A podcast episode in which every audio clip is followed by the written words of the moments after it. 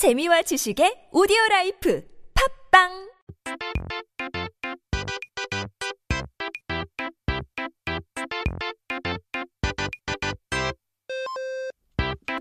It's time to take a look at our history of the week. 이번 주에 우리가 알아볼 역사는 바로 황산벌 전투입니다. 이제 대한민국이 설립되기 바로 전에 국가가 조선이었던 만큼 어, 역사 이야기에는 조선이 가장 많이 나오긴 하지만 한반도 땅에는 그 전에도 많은 국가들이 있었죠. Now, as the nation that preceded the establishment of the Republic of Korea, Joseon often takes center stage in historical narratives. However, prior to Joseon, there were numerous other kingdoms on the Korean peninsula.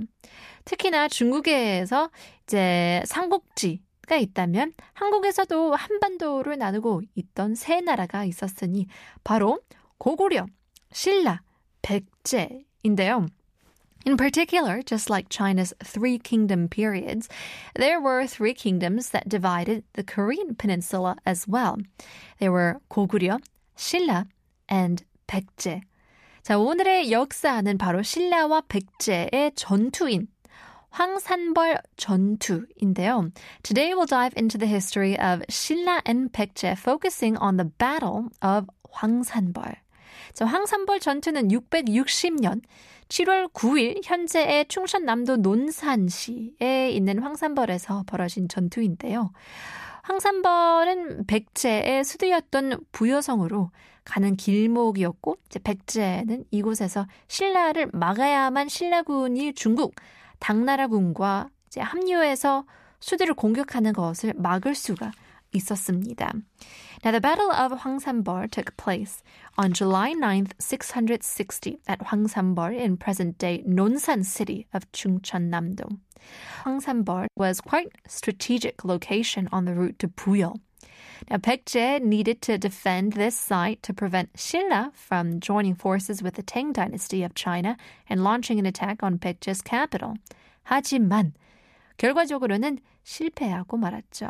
Unfortunately, Baekje's defense effort, efforts ultimately failed.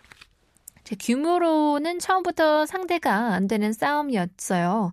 당시 신라는 한반도에서 가장 강렬했고 이제 백제는 가장 약했으니까요. From the outset, the odds were stacked against Baekje in terms of military strength. Shilla was the most powerful kingdom on the Korean peninsula, while Baekje was comparatively the weakest.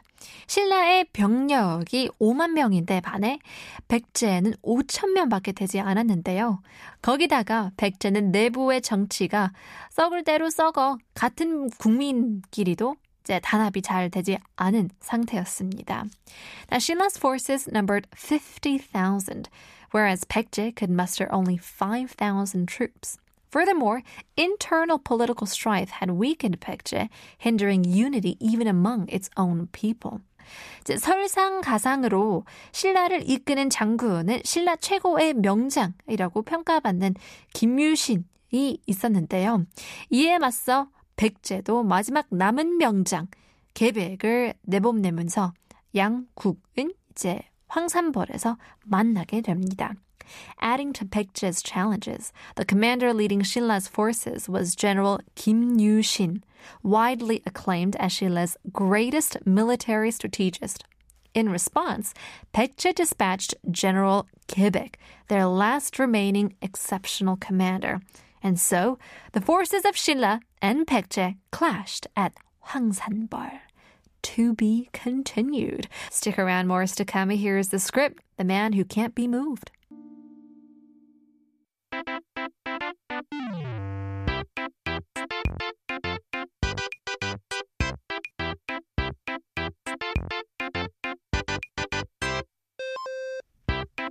We are here for our history of the week, taking a look at 황산벌 전투.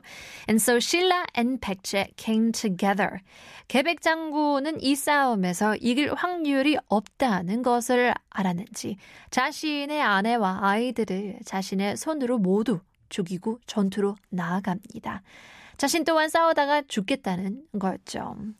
Now, aware of the slim chance of victory, General Quebec actually decided to make the ultimate sacrifice by personally killing his wife and children before entering the battle, fully committed to fighting until the end. 하지만 놀랍게도 7월 9일부터 10일까지 이제 신라군이 10배가 넘는 병력으로 4번 동안 공격했으나 4번 다 백제군에게 지고 말합니다.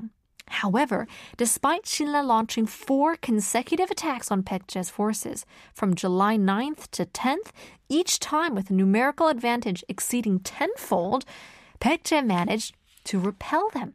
여기서 그 유명한 화랑 관창이 등장합니다. Now this is where the renowned warrior 화랑 관창 comes into the story. 관창은 나이가 어린 10대 소년으로 어, 신라군에게 용기를 주기 위해 백제군을 향해 홀로 돌격 하는데요. 관창을 사로잡은 계백은 이렇게 어린 나이의 소년이 용감하게 달려든 것을 보고 목숨을 빼앗기 싫어 멀쩡하게 실내 진영으로 돌려보냅니다. Kwanchang, a brave teenage warrior, charged toward the Pekje forces to inspire courage among Shinla's troops. Witnessing Kwanchang's fearless charge, General Kekbek, unwilling to take the life of such a young and courageous warrior, spared him and sent him back unharmed to the Shilla camp. 하지만 관창은 이제 살아 돌아온 것을 치욕스럽게 여겼고 다시 백제군을 향해 돌격합니다. However, 관창 deemed his survival as dishonorable and viewed it as a source of shame. 기껏 살려준 목숨을 다시 던진 것을 본 계백은 이번에도 다시 살려줄 수는 없었기에 이제 관창의 목을 베어서 말에 달아 신라 진영으로 돌려보냅니다.